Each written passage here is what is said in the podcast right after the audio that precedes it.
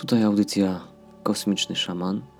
Dzisiaj mamy piąty dzień piątego miesiąca i piąty odcinek czwartej fali. A ty jak zwykle słuchasz kosmicznego szamana i terapeutycznych, szamańskich opowieści. Z polany rozpościera się widok na zatokę. Dziś jest bardzo dobra, niczym niezmącona widoczność. Odczuwam wewnętrzną potrzebę, by udać się w kierunku owej zatoki. Długo nie myśląc, rozkładam ręce, coś na kształt skrzydeł samolotu i zaczynam biec w dół polany. Po kilkudziesięciu metrach podskakuję i wzbijam się w powietrze. Pod stopami widzę oddalającą się polankę, dookoła porośniętą lasem. Widzę też jeszcze wyraźniej kształt samej zatoki. Czuję, jak wpadam w powietrzny komin, który unosi mnie coraz wyżej. Mam wrażenie, że na czas lotu stałem się orłem. Po krótkiej chwili w przestworzach dołącza do mnie inny orzeł, który wskazuje, bym leciał za nim. Chce mi coś pokazać. Szybujemy teraz razem, nieco obniżając lot. Kierujemy się do zatoki. Lecimy niemal bezszelestnie, bez wydatku energii. Ślizgamy się po cząstkach powietrza i jest to doprawdy niezwykle przyjemne doświadczenie.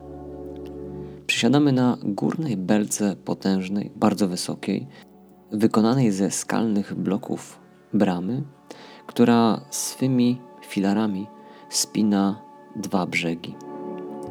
Pod nami wije się szeroka rzeka, która wpływa bezpośrednio do zatoki. Spoglądam w dół i odczuwam lekki lęk przestrzeni. Naraz zdaję sobie sprawę, że już nie posiadam orlego ciała. Stąd to mało komfortowe odczucie, które z każdą sekundą się tylko pogłębia. Orzeł, który mnie tutaj przywiódł, podrywa się do lotu, zostawiając mnie tutaj samego. Oto znalazłem się w sytuacji, wydaje się, bez wyjścia. Z tej bramy nie da się od tak zejść czy zeskoczyć. Podczas gdy tak analizuję swoje położenie, dostrzegam, że ktoś do mnie idzie. Jest to wysoka na jakieś dwa metry postać, odziana w długie, białe, jaśniejące szaty. Idzie po tej poziomej belce, zawieszonej dobre 100 metrów nad ziemią, tak jak gdyby spacerował po zwykłej ścieżce w parku. W tym czasie ja siedzę mocno przyklejony do powierzchni, nie mając odwagi, by wstać. Postać w bieli jest już bardzo blisko.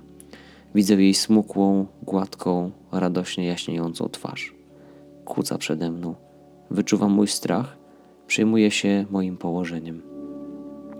Trzeba przyznać, że nie czuję się najlepiej. Jeszcze jako orzeł nie mogłem nadziwić się tej niezwykłej konstrukcji. Rozmyślałem, kto i jak ją zbudował.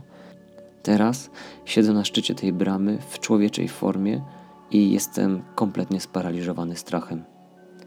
Głęboka chęć przetrwania i lęk egzystencji zabrały mi wolność, spontaniczność i ciekawość świata.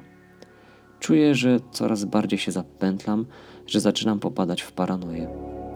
Zamykam oczy, skupiam się na oddechu, który prowadzę po kwadracie. Już po czterech rundach zaczynam odczuwać pewną ulgę. Wraca rozsądek, ale i świadomość, że tu jeszcze oprócz mnie przecież ktoś jest. Otwieram powieki i z pytaniem w oczach spoglądam na tego człowieka. On kładzie dłonie na moich ramionach i patrzy mi prosto w twarz swym przenikliwym spojrzeniem. Chce, bym zaufał sobie. Daje mi jasno do zrozumienia, że lęk, który odczuwam i który mnie paraliżuje, pochodzi z mojego wnętrza, że nie ma on realnego znaczenia. Jest na tyle prawdziwy, na ile ja mu na to pozwalam, na ile ja nadaję mu znaczenia realności. Potwory z mojej głowy świat budują dla mnie. Myślę, że tak właśnie trzeba, sprawczości lejce w ich ręce oddaję.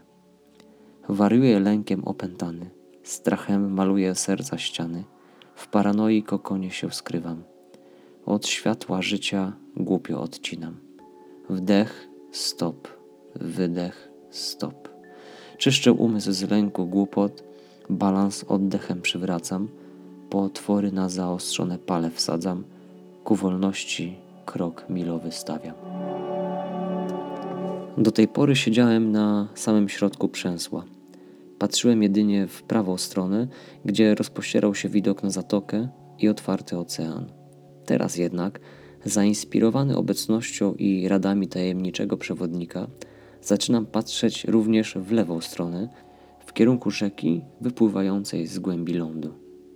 Dostrzegam tam życie, mniejsze i większe łodzie pływające po rzece, ludzi, życie i ogólną radość. Po chwili zauważam coś jeszcze. Wizja lewej strony nie jest stała, wręcz przeciwnie, jest bardzo dynamiczna, jednak nie tylko ze względu na ruch łódek czy ludzi. Tutaj rusza się cały krajobraz. Góry to wypiętrzają się, to nikną w rzecznej toni. Obrazy zdają zachodzić się na siebie, wskazując odwieczną dynamikę kosmosu.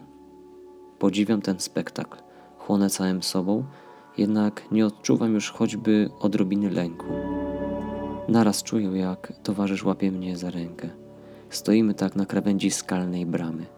Wiem, że zaraz oboje zrobimy krok w przód, że skoczymy w dół.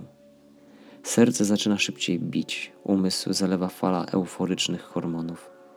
Pełen ufności do samego siebie, robię krok naprzód.